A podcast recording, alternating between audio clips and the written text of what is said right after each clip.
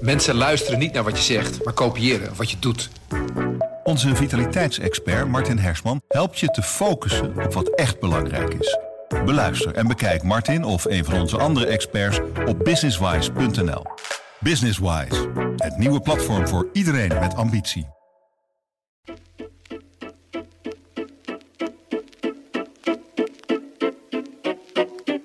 Hallo, dit is Haags Half Uurtje, de politieke podcast van Trouw. Mijn naam is Christoph Schmidt en we gaan er weer fris tegenaan in dit nieuwe jaar. Dat was kennelijk ook de gedachte binnen de ChristenUnie. Want midden in het relatief rustige kerstreces verraste fractieleider Gert-Jan Segers iedereen in Den Haag met zijn aankondiging dat hij na 10 jaar stopt als parlementariër. En zijn opvolger stond ook meteen klaar. Dat was Mirjam Bikker, de eerste vrouw die de ChristenUnie-fractie gaat leiden.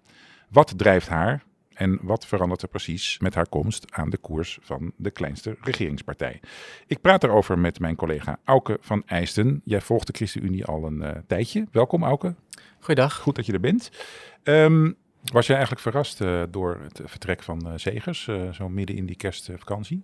Dat Segers zou vertrekken, dat verraste mij niet heel erg. Ik had al wel langer gedacht dat hij misschien de rit niet helemaal zou afmaken. Maar op een gegeven moment...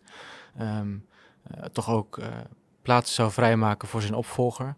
Hij zit er al 10 jaar als parlementariër en al sinds 2015 als fractievoorzitter. Nou, 7 jaar, hè? Dat is ook een mooi rond getal. Dus dan is het misschien tijd om ook een keer plaats te maken. Ik had zelf verwacht dat hij dat na de provinciale statenverkiezingen zou doen. Op een wat politiek misschien rustiger moment. Maar ze hebben ervoor gekozen om dat inderdaad nu al te doen. Mm-hmm. En om dat ook op een hele relaxte, goed voorbereide, soepele manier zonder relletjes, zonder gedoe, zonder verkiezingen, zonder strijd. Om dat op die manier te doen. Dat is misschien ook wat de achterban verwacht, dat er geen gedoe ontstaat bij zo'n opvolging. Maar Mirjam Bikker stond al klaar, is aangewezen, heeft ja gezegd. En is vanaf nu de fractievoorzitter. Je had eerder deze week samen met collega Wilma Kieskamp een interview met Mirjam Bikker. En een van jullie eerste vragen was, wie wil dan nou in deze tijd nog fractievoorzitter worden? In deze tijd van bedreigingen en negatieve bagger die over politici wordt uitgestort. Misschien kan je eerst eventjes kort beschrijven wie zij precies is. Ja, Mirjam Bikker wilde dat dus inderdaad wel, fractievoorzitter worden. Ze is al lange tijd actief binnen de ChristenUnie. Voor het grote publiek misschien een onbekende, maar binnen die partij dus zeker niet. Ze komt uit Gouda, maar ging in haar studententijd naar Utrecht en werd daar eigenlijk voor het eerst geroepen door de politiek, zoals een CU-politicus dat misschien zou zeggen. Mm. Ze ging aan de slag als fractiemedewerker in Utrecht en werd eigenlijk binnen de kortste keren ook gelijk lijsttrekker. Bij de verkiezingen van 2006 stond zij op de eerste plaats van de lijst daar. Ze werd gekozen, ze kwam in de fractie, in de gemeenteraad en heeft ook gelijk mee onderhandeld voor de vorming van een college. Dus echt een kickstart gekregen in de politiek daar. In de gemeentepolitiek leer je het ook het beste, hoor je vaak van politici. En ze is nu nog steeds jong, 40, maar ze was toen dus superjong. 23, dus dat is inderdaad echt superjong. Ze werd toen ook door de jongere partij inderdaad geprezen als een van de jonge helden van de partij. En ze is eigenlijk altijd jong gebleven in vergelijking met de mensen die hetzelfde beroep deden, want... Nadat zij raadslid was geweest, 6, 7 jaar lang, is zij Eerste Kamerlid geworden. En toen was ze 233 en dat is voor een parlement waar toch vooral veel oude grijze mannen zitten, ook een behoorlijk opvallende en jonge politica. Dus ze is altijd inderdaad... jong geweest voor het werk dat ze doet. En wat ook altijd is opgevallen is dat zij vrouw is. En dat is opgevallen omdat zij al die keren de eerste vrouw was. Mm-hmm. Ook in de gemeenteraad in Utrecht, ook in de Eerste Kamer en nu ook als fractievoorzitter. Dat zijn 2 dingen waar ze zelf helemaal niet mee te koop loopt of de aandacht op vestigt. Maar naast de ambitie die je haar zeker kunt toeschrijven, de ervarenheid die ze heeft, zijn dat toch ook 2 aspecten die altijd weer opvallend terugkeren. Maar ik hoorde haar ook tijdens een talkshow deze week zeggen dat dit niet bepaald haar droom is, dat zij nu fractievoorzitter wordt, toch? Nee, dat klopt. Je hebt natuurlijk bepaalde jongeren die al zo vroeg mogelijk bij de jongere partij gaan. En eigenlijk stiekem vanaf dat moment al dromen om ooit die partij te gaan leiden. Zo iemand is Bikker niet. Ze heeft ook niet bij de jongere partij gezeten. Ze studeerde rechten in Utrecht en is ook omdat ze het gewoon een interessant bijbaantje vond waarop ze bepaalde ambities en passies kon combineren, eigenlijk in die politiek beland. Maar zelf zegt ze inderdaad dat ze nooit ervan heeft gedroomd om partijleider te worden. Maar ze werd toch al wel langer ook binnen de partij gezien als een van de kroonprinsen en prinsessen, de opvolgers die het zomaar zouden kunnen overnemen van Segers. Vanwege die enorme bak ervaring die ze heeft. Ze was fractievoorzitter in de Eerste Kamer. Dus ze weet echt wel hoe het werkt. Ze kent de politiek van binnen en van buiten. Ze heeft meegeschreven aan het verkiezingsprogramma. Ze kent dus niet alleen de gang van zaak, maar ook de inhoud op haar duimpje. Dus ook als je CU-leden erover hoort, dan zeggen ze ook wel dat dit eigenlijk, als je gewoon alle namen even afgaat, de meest geschikte kandidaat is om Segers op te volgen. Ja. Oké. Zoals je al zei, ze voelde zich echt geroepen tot dit ambt, zonder dat zij daar nou al jarenlang mee bezig was om het te worden. Zo kan ik het zo samenvatten. Ja, en dat merk je denk ik ook wel in het werk dat zij heeft gedaan als raadslid in Utrecht. Ze heeft zich bijvoorbeeld heel erg bezig gehouden met bijvoorbeeld de raamprostitutie die in Utrecht plaatsvond in de tijd dat zij fractievoorzitter was daar. Dat is iets wat haar gewoon heel erg tegen de borst stuit, waar zij echt intrinsiek verzet bij voelt. Dat merk je ook als het gaat om dakloosheid bijvoorbeeld, om de opvang van verslaafden. Maar zeker ook als het gaat om mensenhandel en prostitutie. Zij heeft eigenlijk zich daar altijd heel erg sterk tegen verzet. In Utrecht ging het om een straat waar volgens de Nationale Recherche vrouwen gedwongen sekswerk zouden verrichten. Dat vond Bikker, daar heeft ze zich inderdaad echt sterk tegen verzet. Ze zei dat het een vorm van moderne slavernij was en dat die bestreden moest worden. En in 2013 is er ook een einde gekomen aan die raamprostitutie. En dat wordt ook wel gezien als iets waar zij met haar politieke strijd ook wel echt aan heeft bijgedragen. Dat is iets wat je eigenlijk altijd ook hebt gezien, dat haar aan het hart gaat, die strijd. Ze is in de Eerste Kamer ook echt bekend geworden en later ook overigens in de Tweede Kamer als Kamerlid. Als woordvoerder corona. Ze heeft echt heel heftige debatten gevoerd natuurlijk. In die tijd was het in de Tweede Kamer echt geen pretje om woordvoerder corona te zijn. Want niet alleen tijdens het debat ging het er fel aan toe. Maar ook je mailbox stroomde voortdurend vol met hele boze mailtjes. Ja, meer dan boos vaak, hè? Dat waren gewoon bedreigingen. Die zaten er zeker tussen, ja. Dat waren hele heftige berichten, ook als het gaat om je integriteit en je intenties. En in die periode ook wel vanuit de eigen achterban, vanuit de ChristenUnie, heeft ook een kleine tak mensen die toch in de wat meer complotachtige hoek zitten. Mensen die haar ook verweten dat ze onbijbels zou handelen met de lijn die de CU uitzetten. Tegelijk heeft zij zich ook heel erg verzet tegen het 2G-beleid. Dat was het voorstel van het kabinet om alleen mensen toe te laten tot bepaalde locaties als ze gevaccineerd waren of genezen. En dat vond Bikker helemaal niet kunnen. Dat vond de ChristenUnie echt een grens te ver. Een brug te ver. Dus zij heeft zich daar enorm tegen verzet en heeft als voorstel 1G als alternatief voorstel. Dat nog eens ook weer te binnen, daar maakten ze toen best naam mee, toch? Met dat voorstel. Precies, dus als iedereen moet zich laten testen. Of je nou gevaccineerd bent, genezen of wat dan ook. Je kan alleen binnenkomen als je getest bent. Is het uiteindelijk ook nooit van gekomen. Nee. Voordat dit allemaal echt een beetje tot een besluit moest komen, kwam er een variant die toch een stuk minder virulent heftig bleek. Dus zijn we uiteindelijk nooit op dat punt beland. Maar zij heeft daar inderdaad toen wel echt een streep getrokken.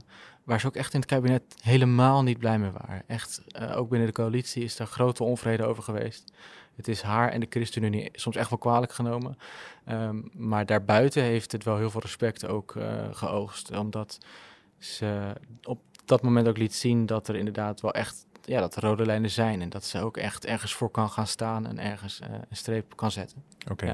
Ja, je zei al, zij was natuurlijk een van de woordvoerders van het coronabeleid voor haar partij. En al die woordvoerders van alle partijen werden bedreigd.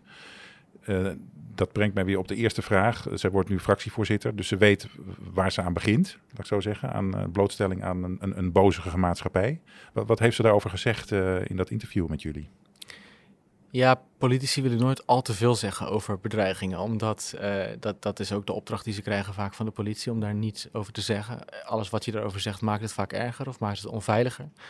Maar wat ze wel zei is dat ze ook als woordvoerder corona al kennis heeft gemaakt met dat onderdeel van het vak.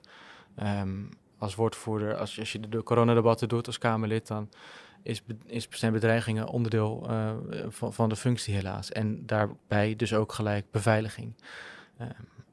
Dat is misschien als fractievoorzitter van de ChristenUnie ook weer niet dezelfde categorie als wanneer je de VVD of D66 leidt. Maar ja, het wordt zeker inderdaad waarschijnlijk heftiger dan het nu is. En daar hebben ze, heeft zij goed over nagedacht. Daar heeft ze ook met de mensen om haar heen over gesproken. En je zou kunnen zeggen, desondanks toch het besluit genomen van we gaan het doen. Mm-hmm. Maar ja, dat is eigenlijk een hele trieste werkelijkheid waarin je als politicus tegenwoordig maar je weg moet zien te vinden. Ja. Nou, zij is overigens al wel gewend om kritiek te krijgen. Dat is ze ook nooit uit de weg gegaan. En je merkt ook wel in debatten dat zij dat felle debatteren en ook een aanval uitvoeren en ook incasseren, dat zij daar ook wel plezier in heeft. Okay. Je merkt het eigenlijk ook alweer, toch weer even terug naar die Utrechtse periode. Toen merkte je ook dat zij dat helemaal niet schuwde. Sterker nog, dat zij ook echt de heikele kwesties opzocht om daar haar onvrede over te uiten. Dat verzet tegen die raamprostitutie heeft haar ook niet alleen maar positieve reacties opgeleverd. Dat heeft ook voor hele heftige berichten en ook bedreigingen gezorgd.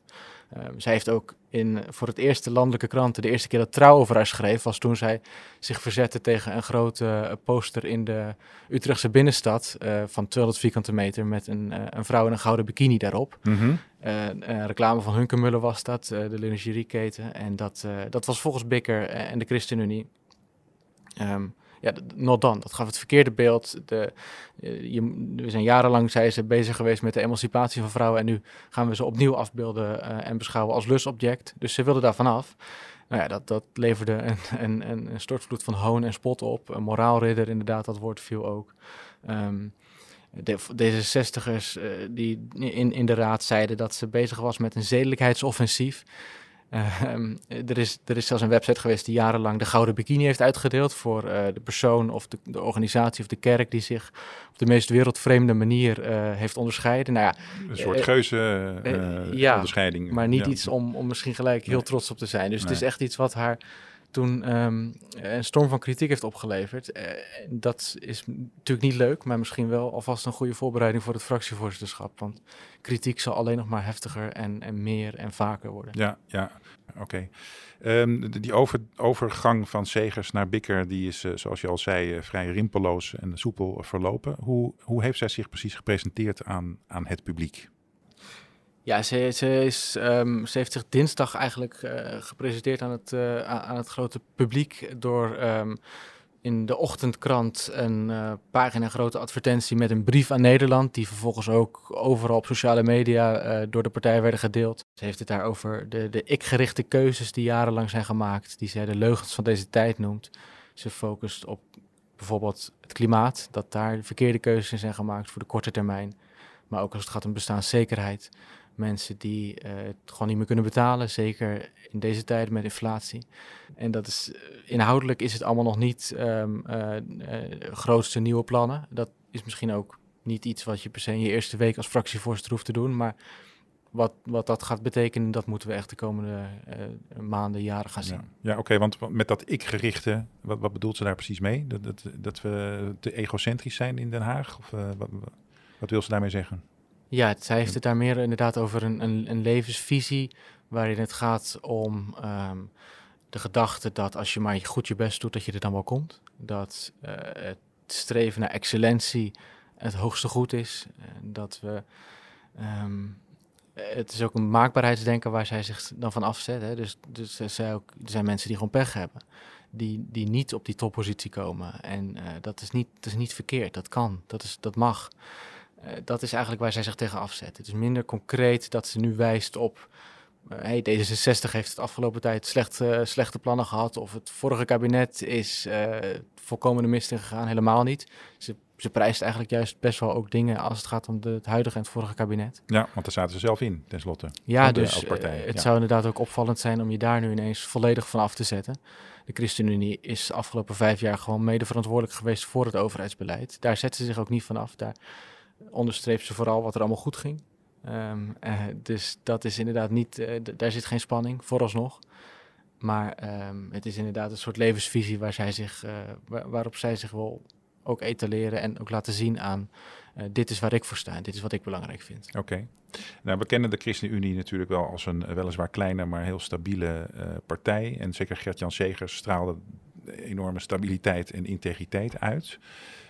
Nu die overgang naar Mirjam Bikker. Wat gaan we iets aan de koers van die partij merken met deze nieuwe leider? Gert-Jan Segers was in de tijd dat hij Kamerlid was ook best wel heel geliefd eigenlijk bij de ChristenUnie-achterban. En niet alleen daar, maar ook eigenlijk breder in Nederland. Hij kreeg altijd hoge waarderings- en vertrouwenscijfers in de peilingen. Ook binnen het kabinet werd hij gewaardeerd. Dus het is natuurlijk best lastig om dan als nieuwe leider te zeggen... joh, ik ga het eens even helemaal anders doen. Dat wordt niet, denk ik, ook gewaardeerd door de achterban als dat zou worden gezegd. Dus in die zin is het lastig om dat verschil heel erg kenbaar te maken, denk ik. Ze heeft natuurlijk een eigen stijl. Ze heeft de afgelopen dagen wel 100 keer gezegd, ik ben Mirjam. Nou, dat is dan blijkbaar de manier waarop zij zich wil laten zien. Van, ik ben echt een ander persoon. Er staat niet een kloon van Segers. Er staat hier Mirjam Bikker en nu ga ik het doen. En wat dat precies is, die stijl, dat moet nog een beetje blijken. Ze staat bekend als een fel debater. Er zijn wat CEU'ers die verwachten dat... zij ook op bepaalde zaken iets principiëler of in de wedstrijd zit misschien. Dat zij eerder zal zeggen, hier trekken we een streep. Dat zij eerder op haar strepen zal gaan staan. Want was Segers daar wat makkelijker in? Sommige partijleden vinden bijvoorbeeld als het gaat om medisch-ethische kwesties, maar ook misschien wel vooral asiel en migratie, dat er af en toe iets te pragmatisch... naar die problemen werd gekeken door Segers. Hè? Van hoe gaan we het doen in plaats van waarom willen we dit eigenlijk of willen we dit niet? En de hoop en verwachting is dat Bikker misschien vaker die waarom-vraag zal stellen. Van willen we dit eigenlijk wel en zo nee, dan is er misschien dat compromis niet het hoogst haalbare, maar moeten we gewoon een keer zeggen dit gaan we niet doen. Dat is natuurlijk altijd lastig als je vervolgens echt als fractievoorzitter die onderhandelingen aangaat.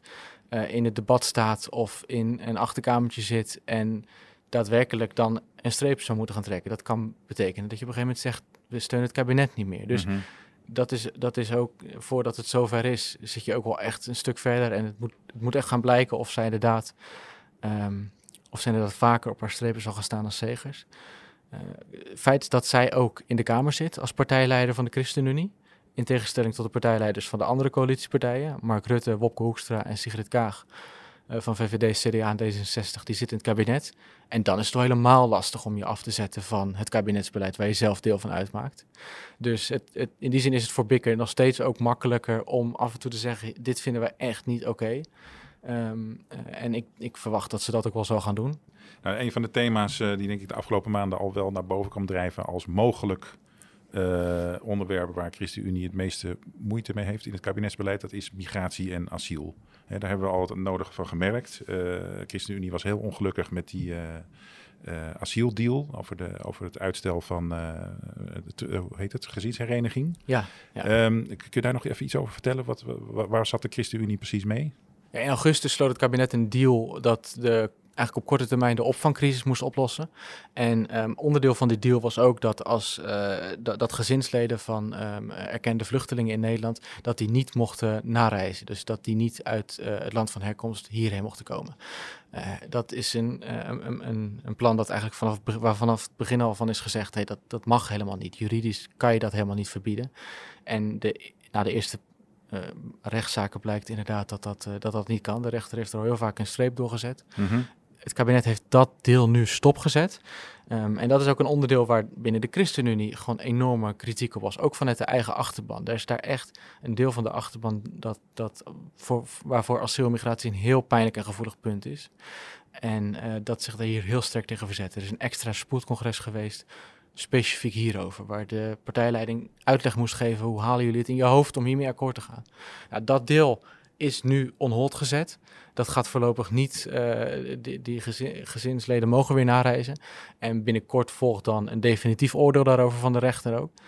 De kans is heel groot dat het geschrapt blijft en dat deze maatregel dus niet weer terugkomt. Mm-hmm. En dan is inderdaad de vraag, wat gaat er binnen zo'n coalitie gebeuren? Wil de VVD bijvoorbeeld een andere maatregel? En gaat Mirjam Bikker als nieuwe partijleider van de ChristenUnie daarmee akkoord? De de verwachting bij CEU'ers is dat zij zij bij de huidige deal zal blijven, minus die ene nareisregeling. Mm-hmm. En dat zij geen nieuwe pestmaatregelen, zoals CEU'ers dat dan verwoorden, zal accepteren. Maar goed, dat moet ook als de VVD daadwerkelijk de druk opvoert. We hebben gezien hoe lastig het is voor die partij om dat te accepteren. Mark Rutte moest naar de VVD-fractie komen een tijd geleden om teksten uit te leggen. Het is heel gevoelig, niet alleen binnen de coalitie, maar ook binnen de ChristenUnie. Ja, in de hele maatschappij eigenlijk. Hè? Precies, maar als je het hebt over waar Bikker tussen moet laveren, is dat bijvoorbeeld aan de ene kant de VVD, aan de andere kant een heel progressief deel van haar eigen partij. En dat is echt een worsteling, ook altijd voor Segers geweest, waarbij je eigenlijk het voor niemand helemaal goed doet. En dat wordt denk ik ook een van de grootste uitdagingen voor Bikker op de korte termijn. Ja, want heel grof samengevat staat de ChristenUnie voor een barmhartig asiel- en opvangbeleid.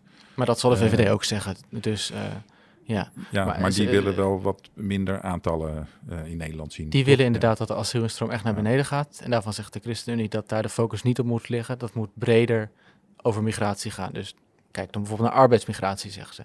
Zorg dat daar strengere regels en wetten voor komen. Het is een heel ingewikkeld dossier. En, het is ook een dossier wat zo ingewikkeld is dat het kabinet vaak zegt, joh, hier komen we niet uit. Laten de fractievoorzitters van de coalitiepartijen er maar over gaan praten. En dan komt Bikker dus nu om de hoek kijken. Nou, zo zal het over veel meer dingen gaan. De inflatie,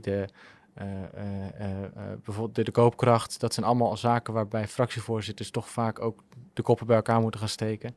En daarover moeten onderhandelen. En hoe ervaren Bikker ook is, dit is natuurlijk wel een onderdeel waar je niet op kunt voorbereiden. Het partijleiderschap in al zijn facetten is een job waar je geen huiswerk voor kunt doen vooraf. Nee. Dus hij moet ook wel een beetje crisismanager worden waarschijnlijk. Want we robbelen van de ene naar de andere crisis. Zeker, het is op heel veel borden tegelijk spelen. En zeker ook als het gaat om die leden. De ChristenUnie heeft gelijk deze week op woensdag, donderdag en vrijdag in gesprek gegaan met de leden. Bijeenkomsten in het noorden van het land, centraal en in de Randstad.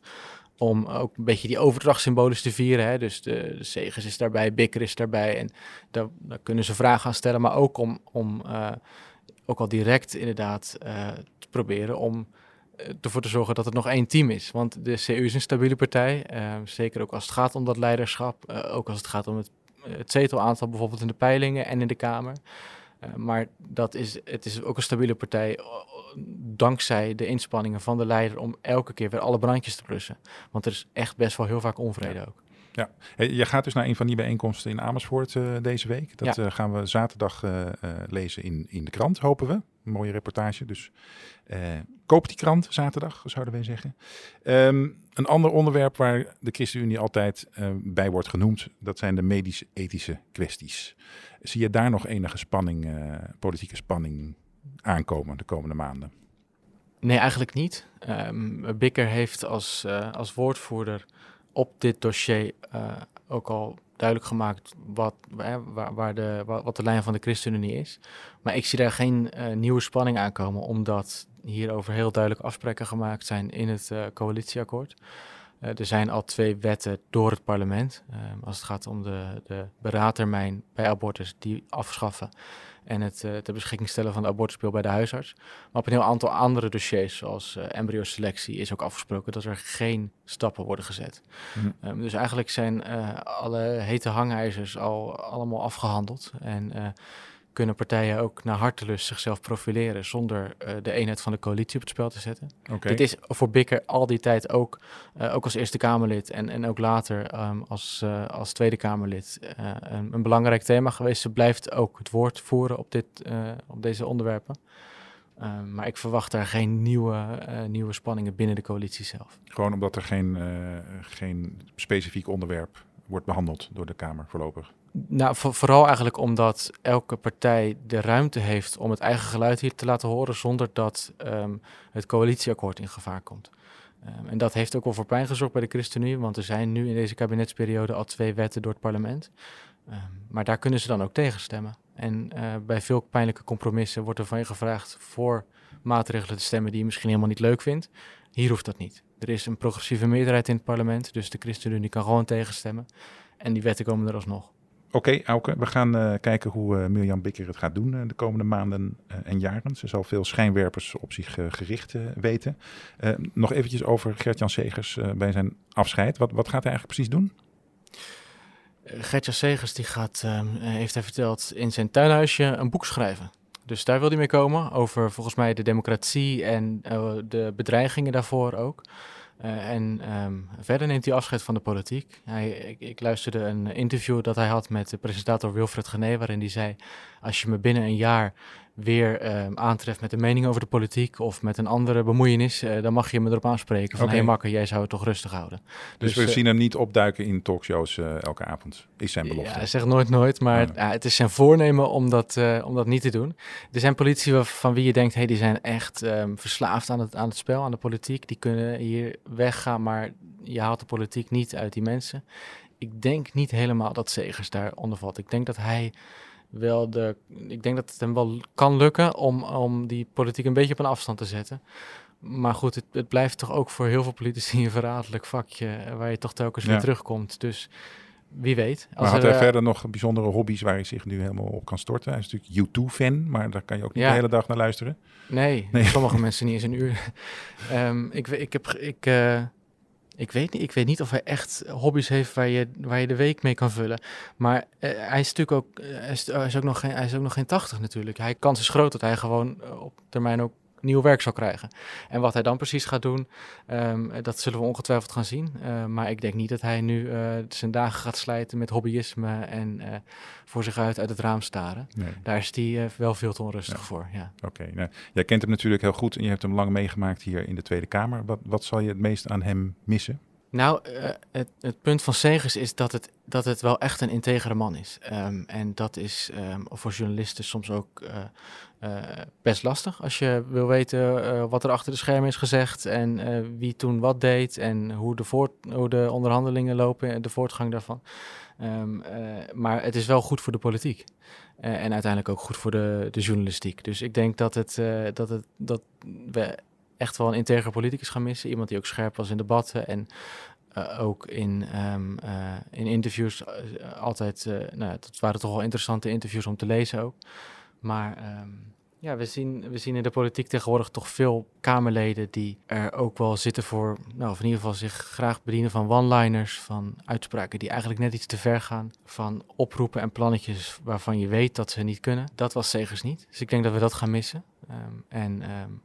Daar zal vast iets voor in de plaats komen wat ook in orde is. Oké, dankjewel Auke voor jouw heldere commentaar.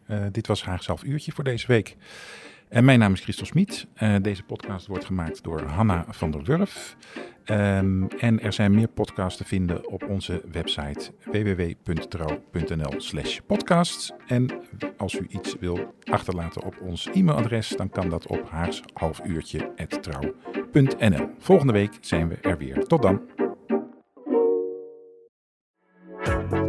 Een goede spreker herken je aan de Q&A aan het eind. Onze lifehack-expert Martijn Aslander geeft je adviezen waar je echt wat aan hebt. Beluister en bekijk Martijn of een van onze andere experts op businesswise.nl. Businesswise, het nieuwe platform voor iedereen met ambitie.